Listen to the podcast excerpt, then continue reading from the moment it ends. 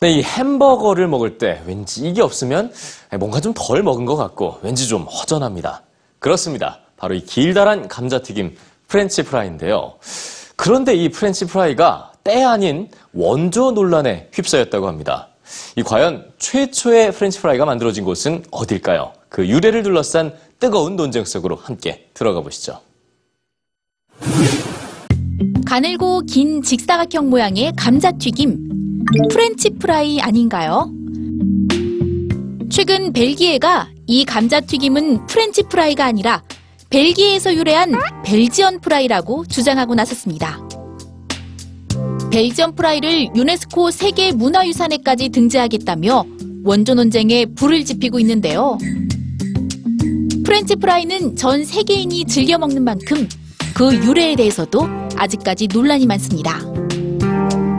프렌치라는 이름만 봐서는 프랑스에서 만들어지지 않았을까 싶은데요.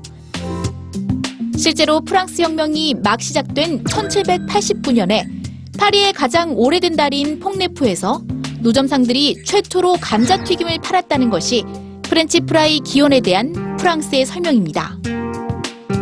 또한 미국의 제삼 대 대통령인 토머스 제퍼슨이 손님을 초대한 만찬에 감자튀김을 내놓은 후 프랑스 조리법대로 튀겼다고 소개했다며 프렌치프라이의 원조임을 내세우고 있죠. 하지만 이런 기원설에 오래전부터 이의를 제기해온 나라가 바로 벨기에입니다. 벨기에에서 프리트로 불리는 감자튀김은 전문적으로 판매하는 길거리 노점만 오천 곳이 넘을 정도로 벨기에의 대표 음식입니다. 그만큼 역사도 길다는데요. 벨기에 남부에 위치한 왈롱 지역의 주민들은 천육백팔십 년 이전부터 강에서 작은 물고기를 잡아 튀겨 먹는 관습이 있었다고 합니다. 그런데 날씨가 추워지면서 강이 얼어붙고 낚시를 하기 어려워지자 감자를 작은 물고기 모양으로 잘라 튀겨 먹었는데 이것이 오늘날 프렌치프라이의 기원이라는 거죠.